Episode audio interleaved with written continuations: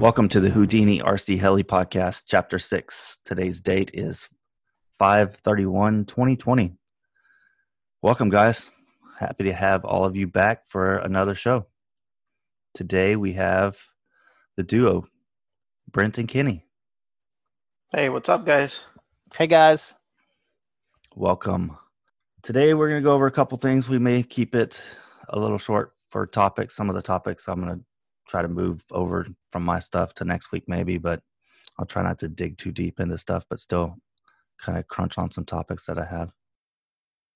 Main topics we may go over one or two. Try not to get super deep in them, but it's a short topic that we have on the docket anyway, so should be easy to get through. Shouldn't have any jitters. Sounds good. So who's going first? I'm not going first today. I'll go first, I guess. So let's see. It's been a few weeks. Well, school finished up about was it a week ago? A little over a week ago. And so got all the stuff moved to my new classroom and all set up for next year. So just waiting to see what that will look like. I guess tomorrow the education superintendent is supposed to come and and speak or something and tell tell us what it's going to look like next year or what their recommendations are. So that should be interesting. Waiting to hear from, about that. Nice. Um, yeah. Other than that, just like with family stuff, just been getting out more. You know, going places, doing things, doing some stuff around the house. Getting back to normal life then. Yeah, kind of. It feels more normal to me. Just more wearing a mask, but getting close closer to normal than it was a couple weeks ago. That's for sure. That's cool. So I've just been working like crazy, work, yeah, sleep, and work and sleep, and trying to get stuff done around the house, but don't really care. I have more important priorities: working on helicopters and doing yeah. podcast. yeah, yeah. Kenny, you been doing okay? Yeah, things is normal. Let's see. We missed last weekend but did my normal thing. Went out flying with a couple other guys out in Kingsland, and again, well, last week was end of month, so my position, the industry I'm in, relies heavily on revenue, as most companies do, and so. last week was a push uh, get as much as you can get billed one of the owners of the company always his saying is bill bill bill. So i am a corporate service manager for a john deere distributor for texas and new mexico. I'm heavy into paperwork as well. So i can turn a wrench on more than just a helicopter and i can even type. So hey i'm multi-talented. Can you write in cursive? I can. And it's even legible. Nice just don't ask me if it's spelled right. Spelling is not my forte, to say the least. No, not mine either. Although I do try. So yeah, it's been good. Been good. So Kenny, we missed uh, going over some some of your sponsorship stuff last week. So we'll jump into you first and go over who, who are all your sponsors and you know if you have any story behind them or how you got into it. Sure my very first sponsor was Curtis Youngblood. That started back in about 2007. And I was a team pilot, uh, rep, you know, as they call them. And then I knew Curtis very well with a buddy of mine. And, you know, we, we hung out with Curtis at as much as we could. So we got the unique pleasure of being able to test models that wasn't in production. So that was that was awesome. I did that for several years, uh, but the writing was on the wall. Curtis was going in a different direction, and he eventually did. Anyway, I left the team uh, just before it disbanded. And then from there, I started flying, still flying for now, which is Only Fine Helis. They are one of my main sponsors, Shannon Turner. Uh, he's one of my main sponsors. Good guy, good company, most people that buy model helicopter stuff knows who Shannon is now. Yeah, he, he's definitely made it into I wouldn't call it the front line, but he's definitely up there in the well-known Well, hobby shops? Uh, yeah, I mean, there's there's some larger hobby shops out there, uh, but Shannon has positioned himself well. You know, IRCHA is a good example where Shannon's sitting at center stage. He gets to see things from bird's eye view, if you will. So he's done very well in his hobby shop. Although it is it is family owned, Shannon does most of it. Most I I can't say most of it. I don't know their hierarchy of the family, but I know Shannon's a big part of it, and his family helps a lot too with it. Don't get him in trouble with the wife Yes, yes, or the kids. Or the kids. So yeah, great company, great group of people. Then my other sponsor is Synergy, Matt Botos. I've actually hadn't been flying for Matt, and that's a long story I won't get into, but I haven't been flying for him for very long. Uh, so I fly Synergy helicopters. I also fly Hobbywing ESCs. Hobbywing's been sponsoring me as a team pilot now for several years. Again, Hobbywing is awesome, awesome, awesome product. It, it is hard to beat that that ESC. Of course, everything I do is aircraft. I don't really uh, helicopter related. I've got one airplane in my fleet, and maybe I shouldn't have said that on a helicopter podcast, but we all have at least one plane in the trash can. Yeah, there's some of the guys that I fly with that have not ever seen me fly an airplane, but I can do it. I can do it. I'm not bad at it. Just don't roll inverted and pull the pull the throttle. Yeah. Well, I haven't done that yet. I don't fly them very often. It it was funny. You know, flying model helicopters that gives you a different perspective and the and picking up an airplane airplane is really second nature. It's it they're e- I say they're easy to fly. Most of the ones that I have flown are easy to fly. I'm sure there's some out there that is very difficult, but the ones that I have flown are very easy to fly. So it was me and another friend of mine, and I was helping him get a model set up out at the field. I hadn't flown an airplane in a very, very, very long time, but he had an airplane. And so I was helping him get this airplane set up on a radio that he's never used. We got it set up and everything, and I took it out on the flight line and checked everything over and I took off. I flew it, made some passes, did a couple things, and then I came in and landed it. There was a group of men behind me that were all standing up and watching and surprised that I could fly that airplane. In fact, one of them said that I flew that airplane better than most of those guys flew it that had been flying for many years flying an airplane. And so flying model helicopters helps. Yeah, it definitely does. And then my last sponsor, which is new, and I've mentioned this to Shannon, but I I don't think I quite said Shannon, hey, I'm sponsored now by Bavarian Demon.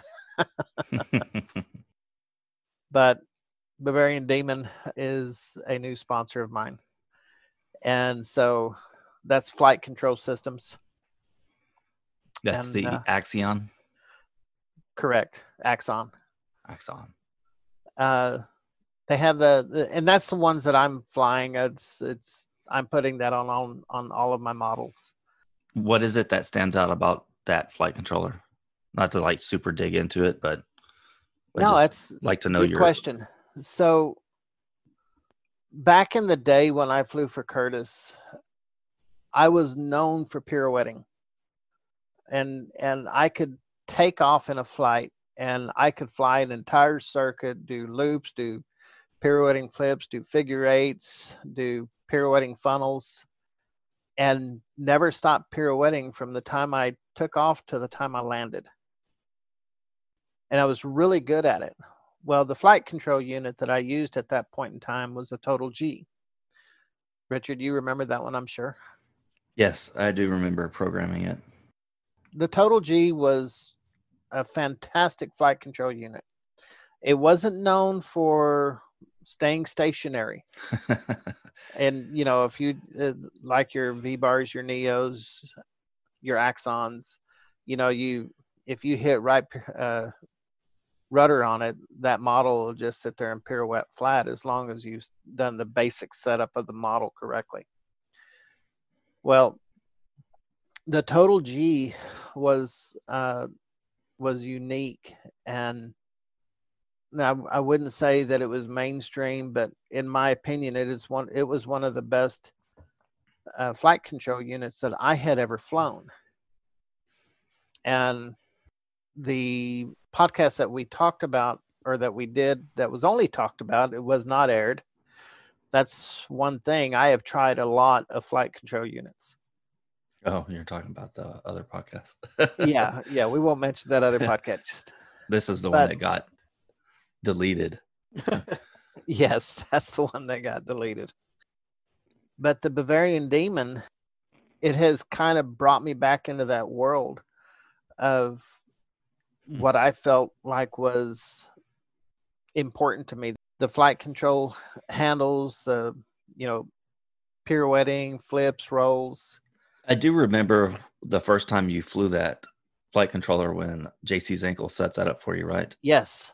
I still remember you came back after that flight and said that it, that it flew extremely well. And it, and it did and so I kind of stuck on that, and I've been flying the Axon now for well over a year.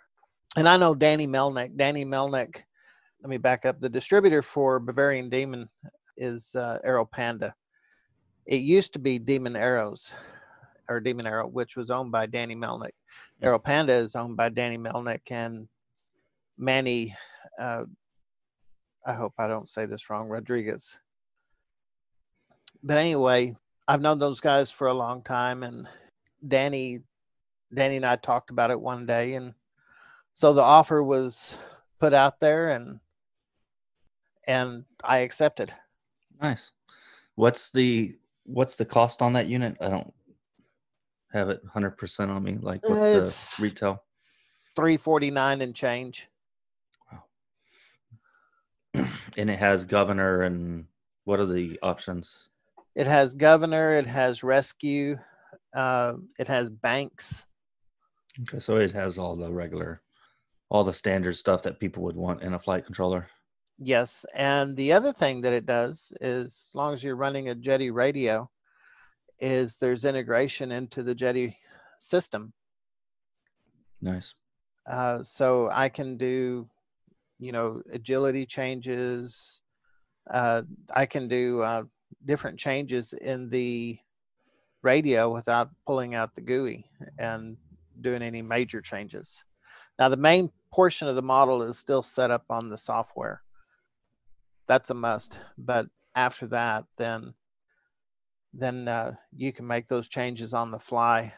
Uh, you know, go out there and fly, do whatever it is that you're going to do, and then come down and you know do a a head gain change or or do a uh, decay change. So that's awesome. Does it have Bluetooth on the unit? Yes, it does. There is a separate unit that you can purchase to add to Axon. So you have to plug it in. I'm, and I have not done that, so I'm not the expert on that okay. one right there. I'd have to review that. As far as doing an app and doing changes with your phone or set up with your phone. Yes. Cool. Well, get back to us on that put that on your shopping list. I will. I will because I want to see what it's like. Yeah, definitely want to see what the comparison is between this the actual laptop software to what your the phone software is and see if they're almost the same or comparable or so forth and so on. Absolutely. So after that, I don't that's all my sponsors. I don't have anybody else. Well, the bank sponsors me from time to time. The bank. Getting in the bank's difficult. so, what have you been doing this week? Or what was it? It's been about two weeks now. Well, I have been working on an E5, which I was supposed to maiden to today. Uh, it's a Synergy E5. It's designed as a 550 size model right out of the box. I, I stretched it immediately and changed the tail gear ratio to 4.5, stretched it to a 600 size to run 606 main blades. and my my purpose for that model is to have a dedicated night machine. So that model was complete and Saturday I went out to fly it. I've powered this thing up, you know, three dozen times sitting on the bench. And I went to go power it up at the field on Saturday and it no power. What? It wouldn't do nothing. I had no lights on the the uh Axon. I, I didn't have nothing. So I don't know what it what it was. I thought about it for a second, you know, dig into it at the field, but Said just wait. yeah, it's one thing I learned a long time ago. If it's there's a time for wrenching on a model and there's a time for flying. I was at the field, I flew. Uh, that's a very good point, Vince Carter. that's funny. So you were at the field on Saturday? Yes. Yeah, and we flew from about nine thirty in the morning until I think we left. It was three o'clock, somewhere around 3 Mhm. But we got quite a few flights in. It was a gorgeous day on Saturday. Yeah, I got the text from you guys, and I was like, "Man, it weather." I just replied back, "Weather sucks. Good luck, guys." No, I think you called me an asshat. Yeah, it was an ass hat. I mean, I'm I'm driving home from work, getting these texts. We're, we're all going flying. I'm driving home, and it's clear blue skies. I don't see the trees moving. All the flags are hanging exactly perfectly down. I guess I'll go home and sleep. I'm glad you guys got out and flew. Yeah, we had a great time. It, even Sloan came out. Nice. Yeah, I saw he has a new canopy. He does. Uh, he got out there and flew the what was that Spectre 700, Yes. and he flies a V bar with a Neo. And uh, I helped him do some, make some small changes on it. We we got away from the Neo governor and went over to the Hobbywing governor. Good. Very good. Personally, I believe it works better. So the spool up's a lot smoother now. Oh yes, Good. absolutely. That model, whenever he spooled up on that model, it got about I don't know 100 RPMs, and then it went to 2500 or 2300 Yeah, he, he had a, immediately. he had a, a little bit of a kick, but Yeah, he had a little bit of a kick. but we got that changed over, and then I made some recommendations or a suggestion on um, the style uh, to help smooth out some of the some of the maneuvers that he was doing. And anyway, he made that that adjustment, and I think he liked it. I know the I know once we switched over to the Hobbywing Governor, the head speed was more consistent, and the model sounded good in the air. then it's just dialing in the actual flatline curve to get the head speed that you want. Yes. Yeah, and actually, you know, I've set some of those, so many of those Hobbywings up now that I just guessed at it based on his setup, and man, he was pretty close. Yes, that's awesome. Sloan flew quite a few times. We had one other guy that was out there that was flying. We had a group of of kids and people. Uh, they were in a jeep and uh, I guess a four wheeler or something. There were several kids and a couple adults that came out to go to watch us fly. That's good because that's that's in the middle of nowhere, kind of too. It is To have people drive up and just spectate is actually really good. anyway. I got through flying the 696, and next thing I heard was these guys in the background. They're clapping and yoo-hooing and I was a pro for a short for a very short time. yeah.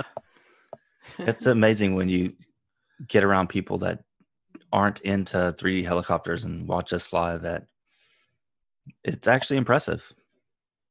Yes. Yeah, and we are I sent you a notice on this this evening. I don't know if you've read that yet, but we're planning on Oh, y'all's night fly. yes, we're planning on a night fly out there. No lights or anything. You you got to bring it on your helicopter if you want to use it. Yeah, we. I know a couple of guys that got some big spotlights. Yeah, I do too. so I got to finish the E5 so we can get that rolling. yeah. Do you still have? Do you still have those seven hundred night blades I made for you at IRCHA? I, I know I'd mentioned this a while back. I don't know if you had checked. I think Shannon got them. To be honest with you, hmm. Okay. Caleb was going to try it, and I think Shannon got him. Okay. I was just figuring it'd save me a trip of making a 700 night machine out of a another heli. Yeah, I I actually got a phone call this evening from a gentleman in Austin asking me about 700 night blades, and uh, he asked me if I had some, and I said yes. He goes, "Huh." I said, "You're not asking the right question." He said, "What's that?" I said, "You didn't ask me if they were for sale."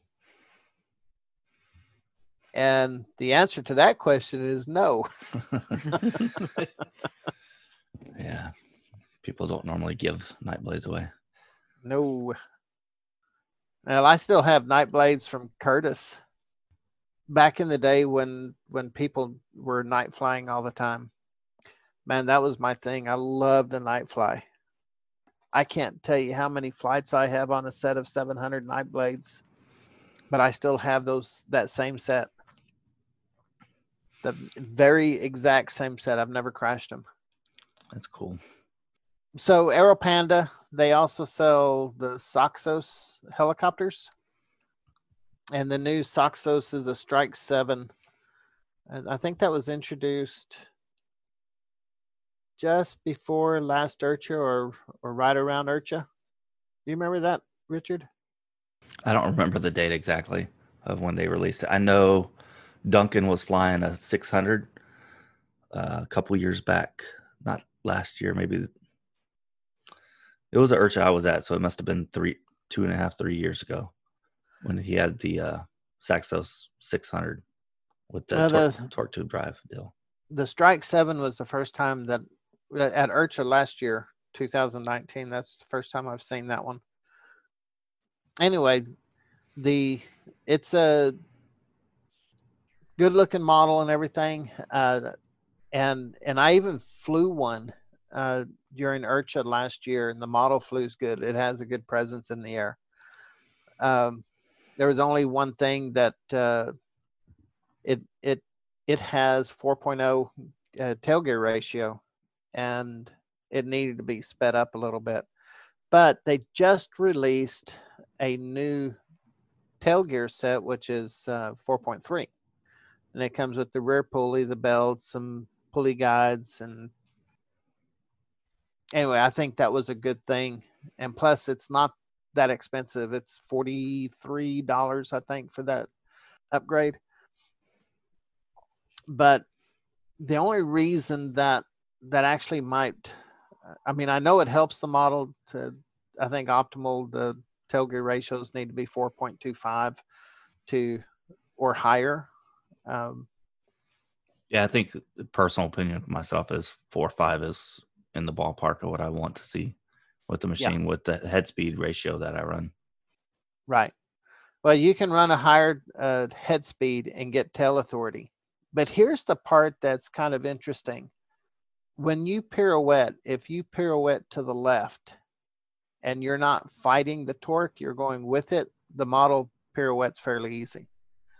But if you pirouette to the right and you're fighting it now, uh, every time if you're if you're flying in a level flight and you start pirouetting to the right, well it has it's going to argue a bit with you if in in a low tail gear ratio uh, you're going to see that that was one of my comments about the the model when i flew it Hey Brent, Yeah. are you a, a left dominant pirouette person or a right dominant pirouette? Um, left. You're left? Okay. Yeah, Kenny and I are both right, so Oh, okay. that's kind of why we see tail gear ratio issues really fast on yes models and helicopters. Sorry to butt in there. no you're fine it's the I think whenever I was first learning how to fly, for some reason I went right and I started going right. And then uh, Curtis, he pirouetted to the right as well. He could pirouette to the left just like I can, but he pirouetted to the right. Curtis told me one day that the advantage of pirouetting to the right is if you're doing something uh, while pirouetting, the model's got to if if if you're pirouetting to the right real fast, like it in a in a piro flip, if you lose something, servo horn come off, belt break, gear gear break, whatever the case is, if you lose something, that model's got to stop to go back to the left, and you have a chance to catch it and auto it in. Yeah, I've I've caught a throttle hold a couple times on tell stopping or or jittering or not doing what I want to in a right pirouette and before it switches back to the left fast pirouette. I have time to get into throttle hold on it. Yeah. Yeah. This this tell tell upgrade actually for forty four dollars. You said I thought that sounded expensive for a gear change, but it, it actually comes with another belt and some pulleys. It does. So it, it's not just a gear change, gear ratio change. They actually have a different a different gear for the back end. It looks like, and the actual belt is they custom linked for that, which is actually normally they just drop a gear in there and you just either have to pull the belt more or so forth and so on. But they actually give a different belt with this upgrade. That's pretty cool. It is. Anyway, I just thought that was good information for you guys that have the Soxo Strike 7 or that's thought about the Soxo Strike 7. It's a good looking model, and I think that tail upgrade kit for me it would be essential. I agree. Uh, that's all I have right now, Richard. All right, that's all Kenny's got. That's great. Uh, put Brent up on next. I'll go last. All right. I can push through. All right. So I didn't fly this weekend. Um, had some family stuff going on. Was planning on flying, but just I uh, couldn't get out. So back last weekend, I got out to fly, um, and I flew the X7 again. Just really love that model. Really love how it's flying, and it's really locked in. So I'm enjoying it. My flying buddy got to see me fly it, and he was really impressed too with it. So is that X7 the one that does the saddle packs, or is it the one that does the stick packs? No, it's the stick packs. It's the FZ version. Yeah. So it's a the newer one.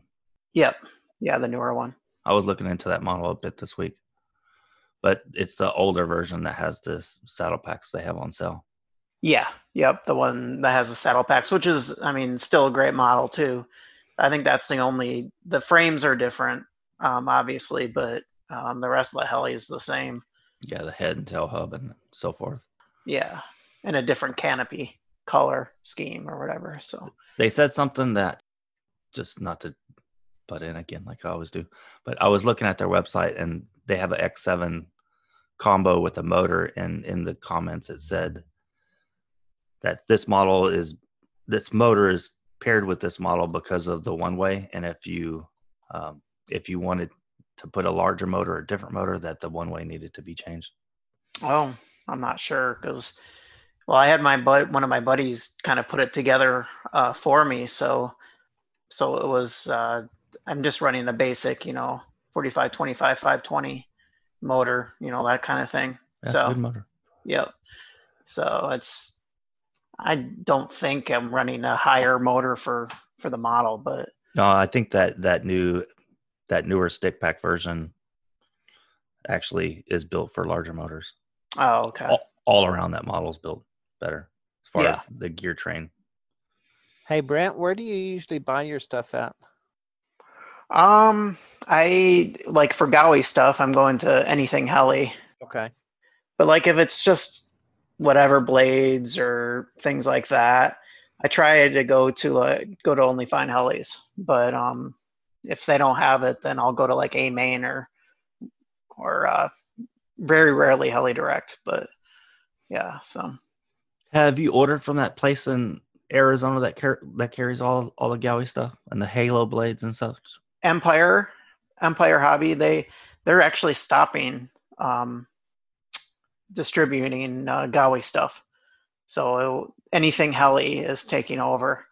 So they're basically the um, distributor now. Interesting. Yep. So whatever they have on Empire, which is you know they have some good sales going on for some of the kits, um, but I don't think they're going to get anything else in once they run out. I'm not sure if that had something to do with JC moving or what, because I knew that he was working there. You ever go to this alleRC.com? I've seen it, but I've never ordered from them before. Okay. I had a buddy that ordered, uh, Shane ordered a Gaui X5 from them, and also another buddy of ours, ours Vince Carter, ordered one. They have super sales, but I don't know. I, I supposedly it's it's the same place. It's Empire.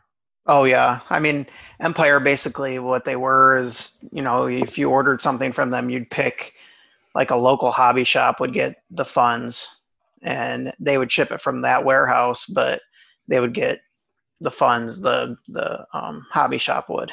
That's good. So yeah, it was kind of cool how they had that all set up.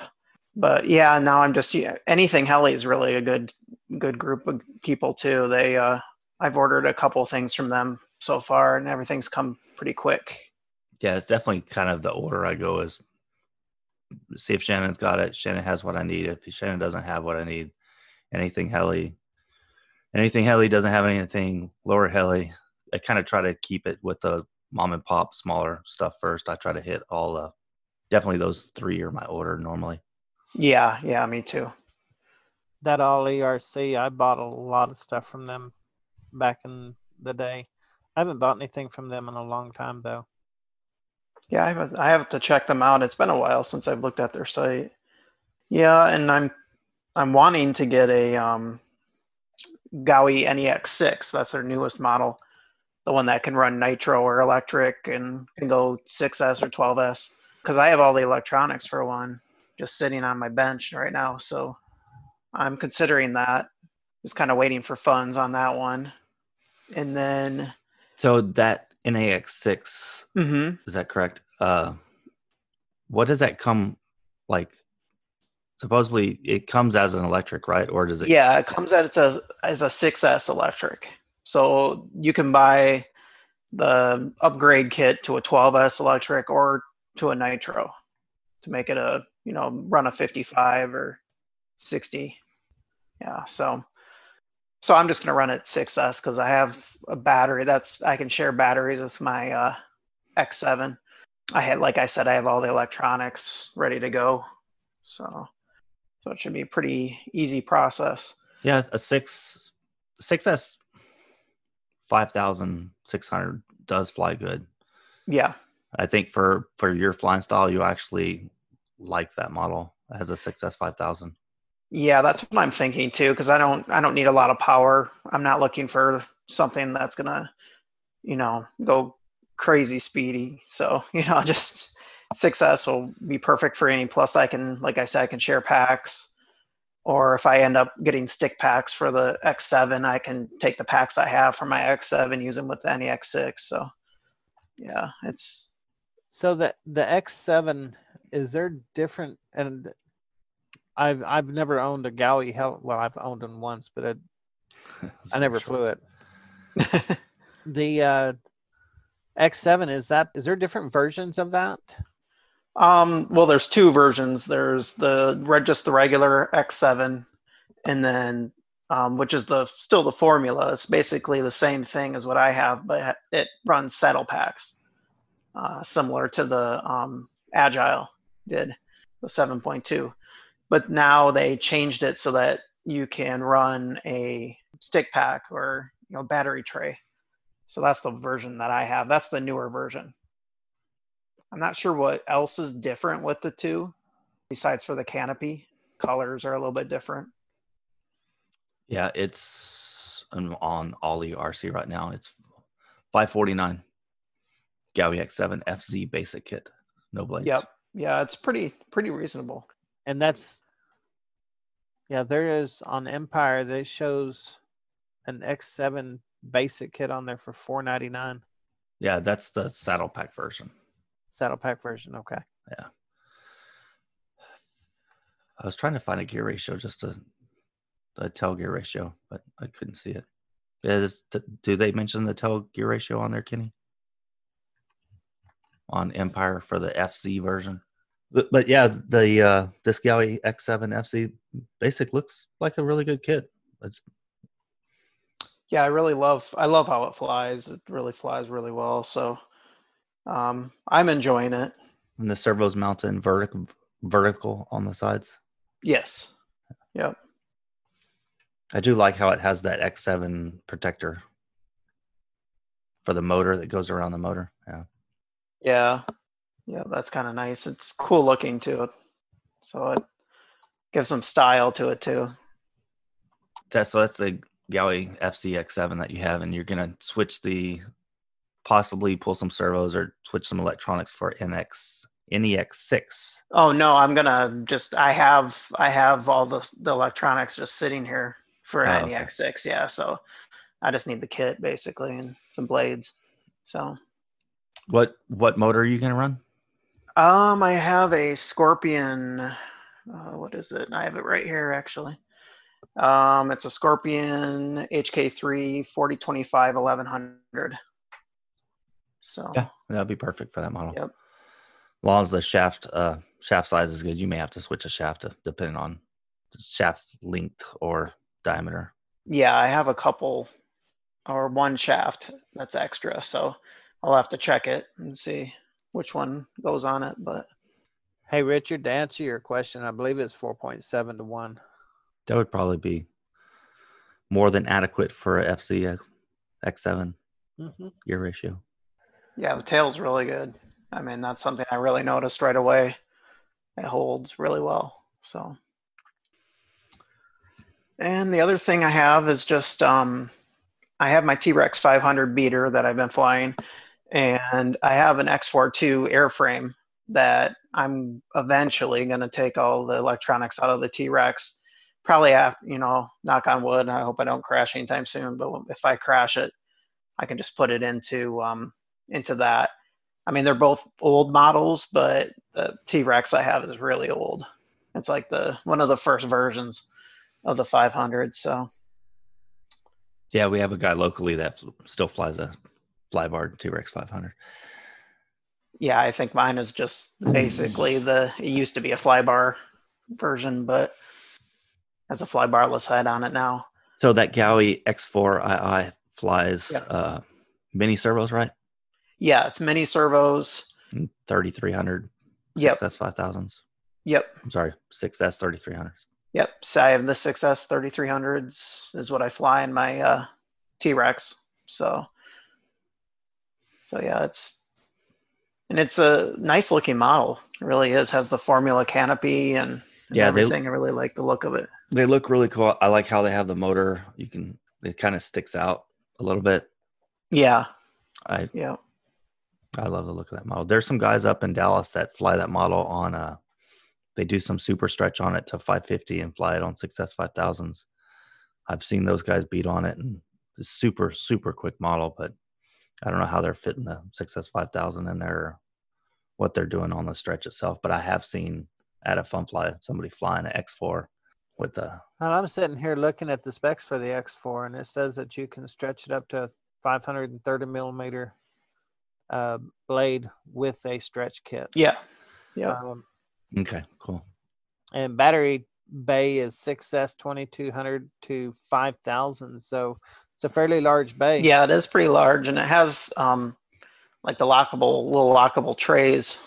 I'm not sure, they look kind of small, the trays do. So I don't know how a 6S 5000 would fit on here. I guess, I guess it would, but I'm just looking at one of the trays right now. It's definitely kind of small. Yeah, it's a sexy helicopter. Oh yeah, sure. yep. And the last thing I had was well, that's summer vacation for me. So, but my wife is still working. She works till Thursday. So after that, I should be able to get to the field maybe once or twice during the week too. So that'd be nice. I'm going to try to get out more this summer. Yeah. Than I have before.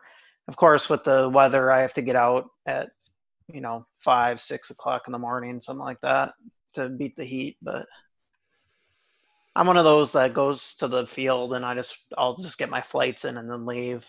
You know, I'm not one that does a lot of socializing. Yeah, I kind of know a guy like that. I think I think the main reason I do that is because I fly with a lot of plank guys, and I just really don't care about planks. So, Yeah. you know, I talk to some of them once, you know, when I'm there, but I like to. I like those times when I can get there and there's only maybe a couple guys at the field. And I can just run out and get a flight right away. And You drive up and there's 15 cars. You're like, yeah, that was last Saturday. I drove up and there were like already at six thirty. I think there were eight or nine or ten cars, something like that. you're in the desert. Can't you just pull over somewhere and fly?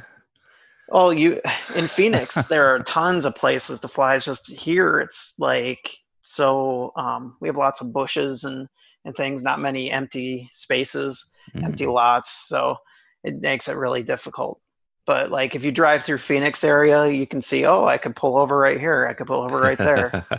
but but here in Tucson, it's like, oh god, I can't fly there, can't fly there. So yeah, I'd All right. love to find another place to fly because just the politics are getting nasty at my um, field. Yeah, so I'll just leave it at that. Nice. Yeah, We're beyond all wanna- night. we don't But- get into politics. Yeah, the politics and the us versus them crap. You know, I always hear about. So I guess that's all you got. yep, yep, that's all I got. Sorry. I'll try to smooth over mine a little bit and then try to get to a main topic and get Kenny out of here before 10. yeah. It's currently 9:30, so I've only been up since 4:30 this morning. well, that's when old people wake up, so Whatever. All right. So at work this week, actually this week and the last couple of weeks, when I go on, on break or lunch, I've been watching RunRyder videos.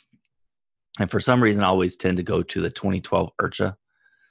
So if you guys are looking for something to watch, go out there and hit the 2012 IRCHA. Um, so that's almost, I mean, we're coming up on that. It's eight years ago, eight, nine years.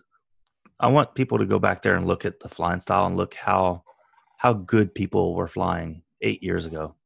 There was there's a lot of good stuff to watch to each his own, but I want you guys to some of you guys to get on and go look at those videos. They're really good quality. Sometimes you can pick up stuff that people are doing back then that we don't do now as far as a flying style. And you could pick up a new maneuver here or there that has been lost in the wayside. So next is a I got a text from a buddy the other day asking if I would be interested in another A7. So I told him sure. So I may end up I haven't got it yet or paid for it, but I'm most likely going to end up with another A7 airframe. So that'll be two backup airframes and a current flying model. I was asked, go ahead. I'm sorry. You're just going to run one of them. Is that what you said? And then save a backup. I may make a night machine, but or I may just save two backup airframes. Gotcha. I was asked at work the other week if if I knew if the uh, the backup airframes were flight worthy or perfect, and I said the one I have now that's hanging on the wall came in as a crash model, and I put it back together, checked all the shafts, and just assembled it. Uh, no servos, no anything. My question is, do you guys think it would be worth it to strip the current flying A7, move all the servos over to the backup airframe, so then I know I have a good flying backup airframe and then dial in the current right now backup airframe air quotes or is that just Um, stupid I, yeah, I hate take uh, you know I hate taking apart a flying model. So, but but then i would know that my backup airframe is perfect that's true too. Or you could just buy some more servos. yeah so on that note i'm trying to work on a deal right now on a agile 7.2 um, we'll see if it works out. I haven't checked i haven't checked my messages lately but i'm trying to work a deal on a, on an agile 7.2 but i'm going to have to locate a tail boom for it. It's crashed and missing a bunch of stuff but man, I used to have a ton of tail booms. I used to have that model, and I had a ton of tail booms. yeah there there's no booms in stock in the us No, no, I figured. So, oh, yeah, I should be able to get them from that RJX girl. Um, I should be able to to get. I have a buddy of mine that flies for KDS. I should be able to get him, and he probably has some in his house, at least to get the model back together. he he probably does. He probably got ten or so. Or the other guy in Houston may have some. We'll see. We'll see if the deal goes through. It's kind of one of those models I've always wanted. So if I can pull off this, then I'll have every model that KDS has ever had, except for the Innova series stuff. So, so are you confident that KDS is going to continue to support that model? Uh, the 7.2, not really. I'm not 100%, but it still has the same head and tail. As far as support in the long term, I'm not sure. That's the reason that the the deal is going to be pretty good on my end because the airframe is no longer supported. Hashtag kind of air quotes at this point. Finding parts is a little bit difficult. Um, but his does come with uh, a bunch of parts and it does come with a one way bearing. And the one way bearing alone is about $70. It comes with the with the stock one way bearing and a new and package one way bearing. So just the one way bearing alone is kind of worth it a little bit if it lasts. But well, if it's coming from the same person that I'm thinking of in the Houston area, no, this is coming from somebody in California. Okay. So there, I flew a 7.2. It was a couple years ago, I believe. Uh, it was right after the V Control Touch was introduced. And uh, this person had a V Control radio but he didn't have the touch radio. So he asked me one day if I wanted to fly it, and I said, sure. Can I use my radio? Because I have a V control touch as well. He said, yeah. And so I bound to the radio, and I mean, it took seconds, you know. That was the first time I'd ever flown a model on 14S. Nice. Yeah, that was at Apache. Yeah, that was a lot of power. I bet. Yeah, the the model is inherently heavy. Uh, I flew a buddy of mine, Jason's at IRCHA the last time I was there two and a half, three years ago. And the model sits well. All of the KDS models sit well. They do have a little bit extra weight to them, but if you're flying in windy conditions, that extra weight is not is not a bad thing actually. Yeah, the weight's the weight is the weight. I mean, it, yeah, it, it doesn't really bother me that much. Um, oh, 14S shouldn't bother you at all. yeah, it, it, it was a beast. There's no doubt. All right, so that's my A7 7.2 KDS stuff for the week. Uh, did some shop cleanup the other week. Finally got most all of my helicopters flying and swapped over. So it was good to get the vacuum out and actually uh, clean up a little bit around the shop. It doesn't happen that often. We missed the podcast last week, and then I decided that night to take my 5.5 and tear it apart and put everything in the A5. I did end up using the 5.5 carbon boom into the A5. The problem is I had to cut an inch of it off. Ooh. So uh, I believe I can still get 5.5 carbon booms. I hope. But currently at this time, the 5.5 will not be going back together because obviously I don't have a boom for it. So I did get that. Any wor- Go ahead. I was just going to ask if there was any word on the KDS stuff. No, I haven't heard any word back from Bob. Uh, Bob's a manager distributor for KDS USA warehouse uh, I've contacted him asking about some KDS parts that have not been in stock for a while, uh, trying to push them to get that stuff back to the U.S. Um, I haven't heard anything bad. Just still waiting on more A7 kits to show up in the U.S. and more parts for the A5.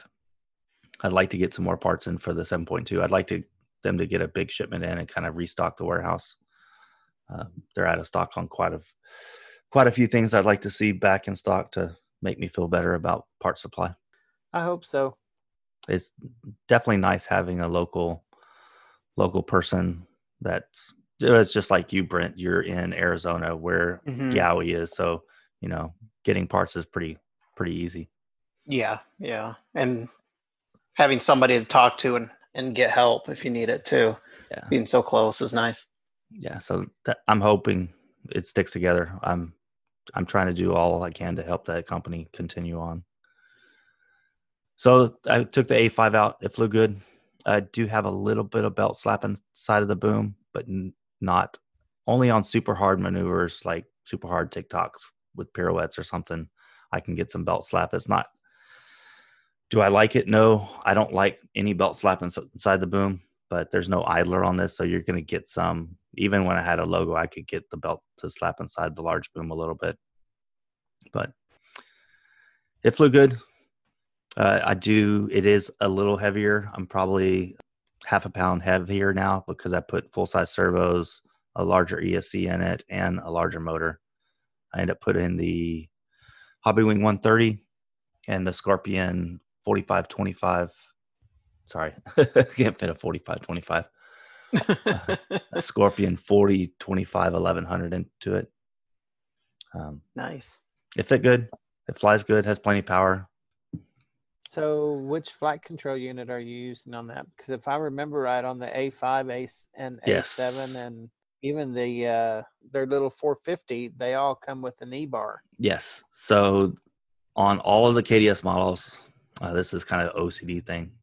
Kind of goes back to Align helis, but uh, I am running the KDS E bar on all my KDS machines. Whenever I used to have a line helicopter, I'd put, I'd leave, I'd have all the Align servos and run a brain on it. But if I have like a Synergy helicopter, I won't put aligned servos into a Synergy helicopter. It's it's an OCD thing that I have. I hear you. I wouldn't do it either. It's I'll do it if I have to, but I, What's your take on the E bar compared to the brain or any other flight control run- unit that you've used? yeah. So we're gonna get into this a little bit. Uh, the E bar, it's simple. Let's just it, it. Let's take it back ten years when there was no governor, no telemetry, et cetera, et cetera, et cetera. In the flybarless controllers, this flight controller just does the head and tail. It doesn't do, it doesn't do your governor. It doesn't do any telemetry. It just does the flybarless. Um, it's simple. The programming is a little different. I wouldn't call it majorly different, but it's just something that you have to get accustomed to. Um, there's a couple of videos out there on programming and setting up the E bar. For the most part, I just figured it out on my own and then asked for some help when I needed it from Bob. The style, I find it if that the E bar is more flowy in pirouetting maneuvers and transitions than the way I have my brain set up. Could I get the brain to be exactly like the E bar? I probably could if I mess with the settings, but uh, the tail holds really well on the E bar. The one thing that I wish it had, there's no pre comp, tail pre comp. It has tail gain, tail stops, tail endpoints, and it has like a no control center ratio, but there's no pre comp. So, which I find really weird to have no pre comp adjustability on the tail, but I've not had an issue to this point with the tail wanting to kick on pitch pitch bumps or anything like that. It seems like somewhere in there they have somewhere as you increase the gain, it increased the pre comp or something like that. There's something in the background going on. I can tell you because I don't have an issue with having a tail kick during pitch bumps or something like that. Does that answer your question, Kenny? Yeah. Without going into Yeah, it, it's very it's a very flowy feeling flybarless with still having the crispness of aileron TikToks and stops on those type of maneuvers. Well, I've only flown the E bar a couple of times. Once on a model that I had, and then uh, once on your model, actually. Yeah. So on the E bar, I have run a Jeti. So when I first went to it, this is going on to my next topic here. I had to run full size receivers because the the Jeti wouldn't run a S bus that the E bar could talk to. uh, I tried a bunch of different receivers, a bunch of different stuff. So all the E-bars I had had to run full size receivers, which are RX7, RX9, RX10s, and run the signal wires out, which is okay, but it's kind of a pain. I came across this. Uh, see if I say this right. It's spelled R C O N I X X bus to S bus adapter. Uh, they have a website. It's www.rconix.com. So I'm currently running this on two machines. This converts the X bus that the Jeti RX RX3 switch puts out into an S bus that the E bar can talk to. They come from uh, where do they come from? Uh, they come from down under. What is it? Australia. Yeah. So these units come from Australia. They cost about 35 bucks a piece. But for me to Jeti supports S bus. It does, but there's something I could never get. Even the full size receivers get S bus to talk to the E bar. I don't know if it's because it's an older protocol. I could never get him to talk. I tried and tried and tried. So I don't know if I contacted a couple of people. The E bar is not the most popular flybarless controller, so finding somebody that has a Jeti, which isn't the most popular radio, to finding information on that or somebody to help me, I failed at, except for this one converter unit that I found. It works. It simplifies the wiring for me. So if any of you guys are out there flying Jeti and E-bar, there's probably not too many at all. so with that, it's a single line input, correct? Correct. Okay. I do have to run. They say do not try to pull more than uh, pull a bunch of amps through it. So I have to run a separate a separate BEC wire to the flight controller for power. Uh, I think it's a brownout problem or something like that because the, going through if you try to just run your BEC straight through it to the flybarless, then that unit's not supposedly it drops some power between the two. So I, I always run another BEC to the flight controller from the ESC. What about the throttle wire? Does the signal go into the E bar or do you go directly into the receiver? I've done it both ways. I've done it coming from the E bar and I've done it coming from the actual RX3 switch. I can't remember which one I've done. You stumped me. I can't remember. Okay. Well, I was just I was curious about that one just because of the, you know, uh, failsafe stuff. I have tested the failsafe on the E-bar with uh, on the Innova 450 I have. Okay. Uh, I'm running just a regular satellite on it, and I have tested that on the bench, and we'll put this on a topic for setup testing for one day, but I actually spooled it up on the bench without the blades on, obviously, and then, then turned the radio off, and uh, the motor will shut shut off. And I also unplug the satellite, and the motor does shut off. I have tested it. The failsafe does does work for some reason, but it's one of those things I always test on a heli setup. Absolutely. So I crashed the Innova 450 last weekend. The tail push rod pulled out of the link I probably adjusted it too far out or I'm flying it too hard. So I got that semi repaired. Um, I thought I was going to be stuck in the water on the servos because they don't have gears in stock, but I pulled apart a KST 215 and the gears are the same. And I got that reinstalled this afternoon. So I just have to kind of get the helicopter repaired. I have to decide if I'm going to continue flying the helicopter hard or do like I said I was going to do and actually just use it as a practice machine for like orientations and stuff. But we'll see. I currently need to order a couple of parts for it. I strip the tail belt output shaft. So we'll continue flying it for now, but I definitely need to use it as a practice machine and stop TikToking it to death. I think I'm overflying the model myself that's all I got. Trying not to ramble on too long. let's hit some of this. Uh, what's new?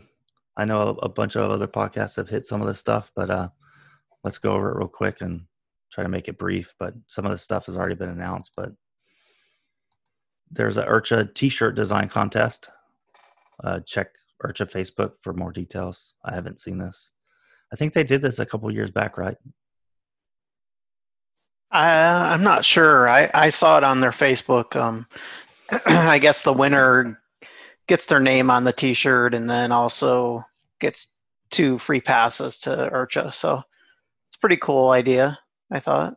Yeah, definitely, definitely cool. I don't know if it'll pan out, but yeah, we'll see. We'll we'll see how. Uh, it should be soon that they'll figure out go no go if the, it's a go or no go. Yeah. So. Kenny said he's going no matter what. Even if there's no one there, he's still going to go. Probably. So the Oxy 5 high fidelity kit prices out at $1,000 or $9.99, whichever one you want to think of it. Uh, you have to pre order it through the Oxy website and is only for current Oxy Heli owners that can order it. Uh, I have a buddy that mine that may actually order one. oh, nice! Can't wait. If he does, I can't wait to hear about it.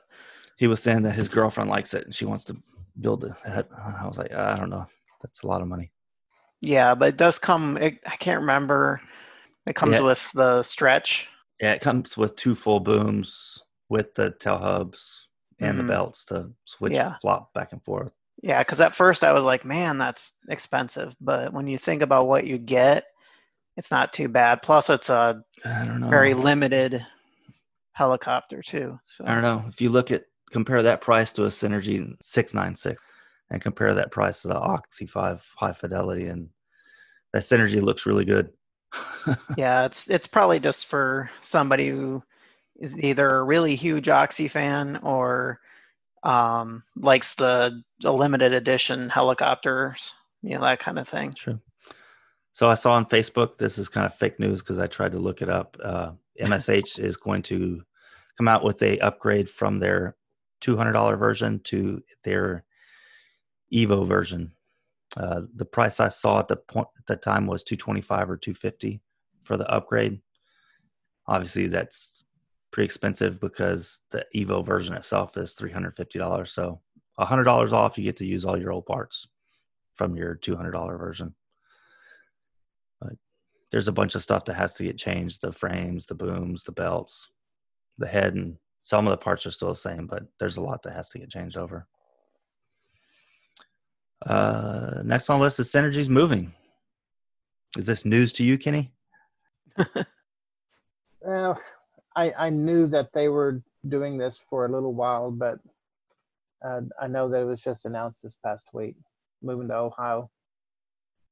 Cool.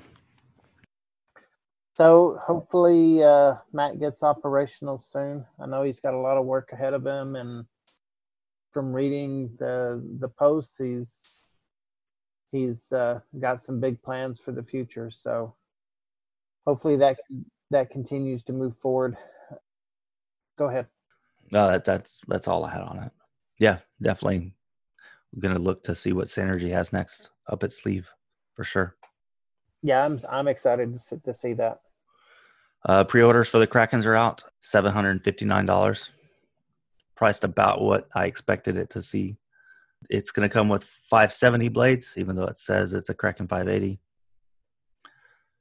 So naming nomenclature is weird they're doing the pulling in a line, I guess. That's exactly what I was thinking in my head. yeah. But the model looks really good. I don't know if I'll own one. They look awesome. I like They do. Yeah. I definitely want to see one in person or I don't want to see one in person. Next on the list, Byron Fuels is out of business. So yeah. if you're Byron Fuel that, buyer, that blows yeah, that's that's gonna really hurt the nitro, um, the nitro helis because you know Rotor Rage was huge, you know, huge supplier of nitro. So I don't, I don't know. We were talking about that yesterday about what other uh, fuel support sources there's going to be. Yeah, that that that part sucks. Yeah, it's no good. Uh, next on the buy and sell, uh, Brent's got a couple buy and sells on here. Yeah, I picked up. Um, well, since I got rid of my V control, I needed to get some type of dongle for my uh, DX8 I'm using. So I picked up this wireless simulator dongle from Spektrum. Um, I got it all figured out this week. Got it flying on AccuRC, and I'm actually really liking it. It was a little bit of a challenge to get working. Uh, had to get through it. You know, it took me a little bit of time, but I got it working, and I'm really enjoying now being able to fly uh, on the sim with my actual transmitter that I use in real life. So it's I think it's going to be better for me anyway. Cool. Yep. And then the other thing I bought this week, or other thing I had come in was an Icon 2 for Gaui NEX 6. So, Man, you're you're stocking up all Yep. in on that model, aren't you? yep. Yep. Just got to bide my time a little bit. The guy that buys all the servos and electronics before he buys the airframe. Usually that's the opposite. The guy is serious. Usually it's the opposite. Usually I have the airframe and nothing else. And then, then it takes me forever to get all the electronics. So, the main topic here. Uh, this is something probably, heck, all all of us are going to have to deal with at some point or another. How to get rid of the flying jitters. yes. So we'll we'll call this episode "Flying Jitters." Um, I know this is something that I've dealt with. Heck, Kenny probably even still deals with time to time. yeah, from time to time. Uh, he's sponsored. He doesn't get jitters. Most of no, most of the time I'm okay. Uh, but like yesterday, I was just fixing to step out to fly the 696 when this whole group of people showed up, and you know it's it when you have an audience, your your whole I don't know demeanor it changes, and so hmm when I'm flying, uh, I've got in the back of my head, you know, I want this to look good. I don't want it to look like I'm an amateur, uh, but I want to do some cool things as well. I think that's part of being a RC helicopter dude, anyway. Is uh, you know, not only is it fun to fly, but kind of sort of you kind of like to show off just a little bit. And I'm not I'm not talking about being True. arrogant about it. I'm just talking about showing off just a little bit on what the models can do in a safe way. Yeah. And uh, anyway, when I saw that group of people show up and I started flying, I it took me about a minute and a half, two minutes of the flight to get rid of the jitters. I had them right off the bat, Wow. and uh, but I pushed through it, you know, and I was fine after that. And most time I don't shake anymore. It just, but yesterday morning it just hit me. So I, I used to have him really, really bad. Uh, a buddy of mine, Vince Carter, I call him my, my coach because he used to stand behind me and yell at me when I was doing flips and stuff I shouldn't be doing, should be practicing X, Y, or Z. He would stand behind me. And I would say, I wouldn't say this is a fix or a cure, but like if you have a buddy of yours that you fly with, have them and from time to time, if you have the shakes, obviously, if you have them 100% of the time, then we have other issues. But if you get them from time to time, have have a buddy yours stand up behind you and like, you know, try to coach you some and see if that helps because it definitely helped me. I still get them. I still remember Apache Pass uh, last year. I had uh, Ben Stork, Gail, uh, another line guy. I had a guy with the camera. All of them like standing around me while I was flying. I shook like a butterfly. It was just horrible. Um, definitely, you have to get used to it, but it's human. Don't don't think you have a problem. That's human because what we're doing, you know, you're going to be nervous. That's why we do it. I mean, if if we flew helicopters and it was boring and not difficult or stressful, if it was, we wouldn't do it. We do it because we enjoy what we do. Because it is hard, it is stressful, it is difficult. So you are going to get the shakes from time to time. It's okay. You're human. Hey, you know, speaking of that, the year before, uh, I was part of the training for Apache Pass, The flight school. the flight school. And my instructor was Alan Szabo. Well, we were working on my 550. I had a 550X, and we did some things to it, uh, just minor changes and stuff. And it's it was we were installing a Beast uh, flight control system on it, and I hadn't ever set one up from scratch, and we were doing it doing it on the spot. And so Alan was just walking me through it, and he put some of his settings in this he was asking me, you know, what was my flight style, and you know, was I comfortable? Um, you know, could I handle more aggressive? Did I want it less aggressive? So he, we talked about it, and he set all the the parameters in the Beast Beast Plus. We went out to the field, and I said, "You want to try it out?" And he said, "No, it's not my model; it's your model."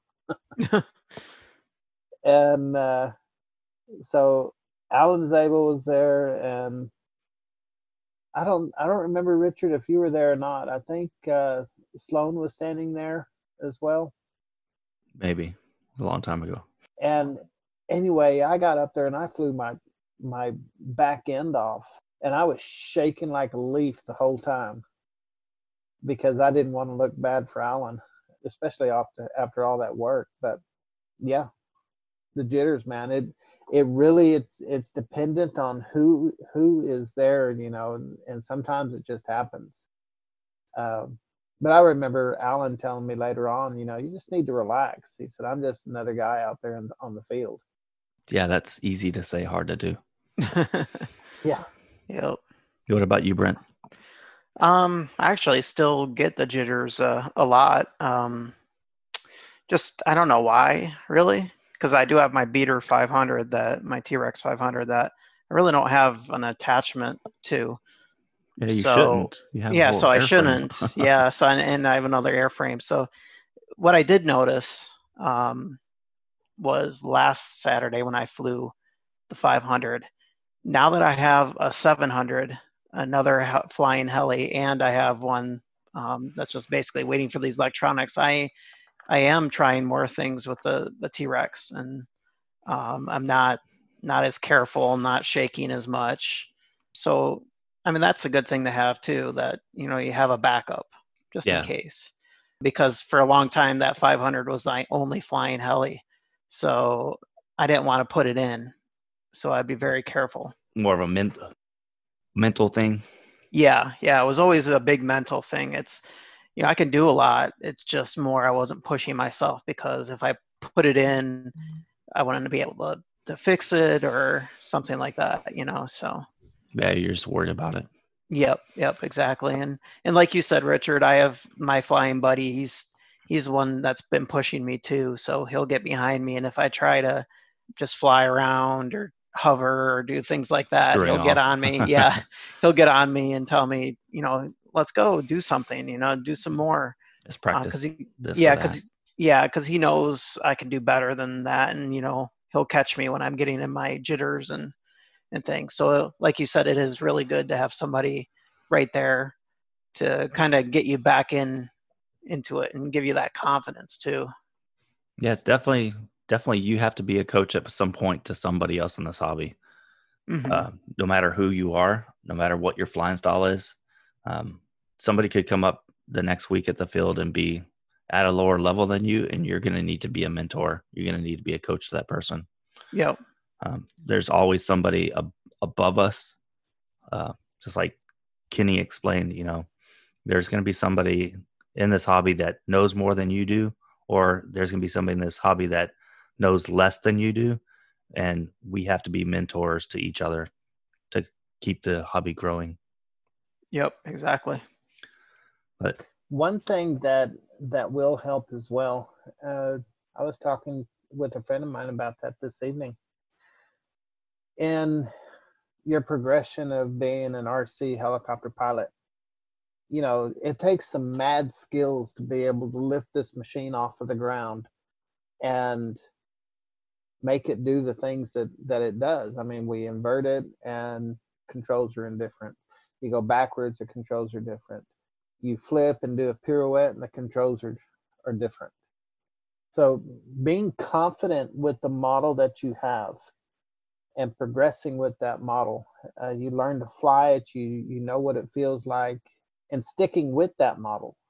It that that one single thing of flying one model and and learning the things that you want to learn uh, will take you a long ways.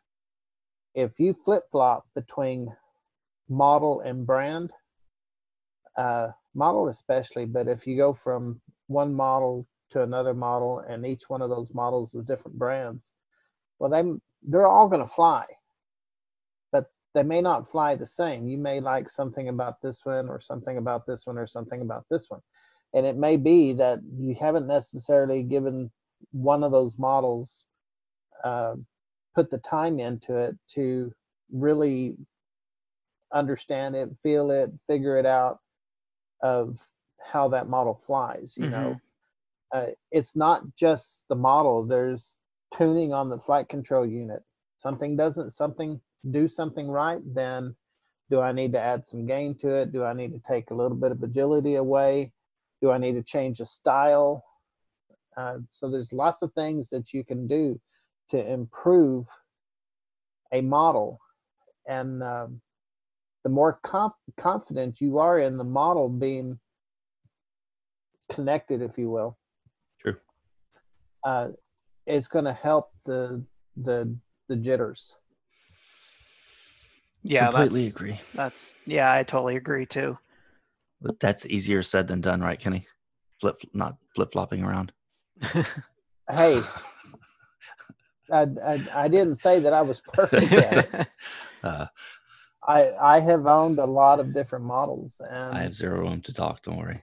Same here. Same here. And uh, but that is something that uh, that a lot of people say is is find a model you like and don't flip flop around.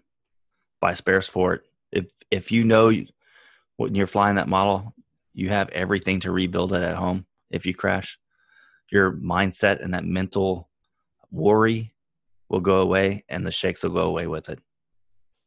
Yes. Yep. It's it's a good formula for getting rid of the shakes is knowing you have all the parts to rebuild it at home. It costs a lot, but I think it will improve your flying and the shakes will disappear with that. You know what's funny about that is uh, Nick and Curtis are probably the ones that kind of mentioned that to me back in the day. And when I say back in the day, you know, 1970, somewhere in the 2009, 2010 range. Uh, but when the 450 Rave came out, I decided that that 450 Rave uh, was going to be my model. And I had two models of the 450 Rave set up identical. Uh, and that's if uh, if something happened, you know, I could go to the next model. But they were set up identical, same flight control unit, same servos, same motor, same batteries, when back then it was it was uh, fly bars, but I bought a crap ton of parts for the Rave 450, and I still have a crap ton of parts left. And no, they're not for sale, just in case anybody. but uh, that's the model. I decided that I was going to learn how to fly that model, and I did. I got really good at flying that model, and and making it do things. Yes, definitely. Way to get rid of the shakes. Yes. Have a bunch of parts. Own a hobby shop. I heard that that definitely helps. Own a hobby shop. Never have time to go out yeah, and fly. Definitely get rid of the shakes. oh, Caleb. Well, that's about all I had on the docket. Uh, I did check in. They do have KDS 5.5 boom, so I may buy one just to have an airframe still. Yeah, you should. It's a good Uh, idea. They're only twenty five bucks, so Hey, and also, uh, you guys were talking about Urch. I, I had to step away for just a second. But from what I understand, uh, on the 10th of June, there's supposed to be a go no go decision. Oh, good. So hopefully we'll know. definitely everything's opening up. Uh, Cincy is having their fun fly this week, or is Yeah. it this? This It's coming soon. weekend, I think. Yeah. Yeah. Uh, so that's going to be cool to see. Hopefully, those guys that go to Cincy SmackDown put some videos out. I believe it's they're going to have a blast. Is it next weekend? Yeah, I think it's this coming weekend, isn't it? Yeah. It's like the first weekend of Yeah. June. Yeah, So that would be awesome. If you guys Yeah. are in the area, please go to that event. Please support that event. yeah, especially since so many events have been canceled. It's nice to see one happening. Yeah, it's going to be Um, a blast. Kind of gives us a little bit of hope for other things coming up. You guys are our new hope. Don't Yeah. screw it up. Yeah. Yeah, and, and one other thing, uh, Richard, you were talking about RunRyder videos. Yes, sir. Uh, have you guys ever heard of a gentleman by the name of Pete Niotis? Uh no, I haven't. Go to RunRyder, and I tried to play it just a minute ago. I hope there's nothing It's. I don't think I can play it and do what we're doing right now at the same time. no, most likely not. but uh, in 2000 i believe it's 2006 there's a noontime demo of pete niotis and pete was flying for thunder tiger i believe uh, so he was flying a raptor 90 um, but he does a routine that has a, that incorporates incorporates a lot of pirouetting uh, maneuvers uh, or pirouetting flight.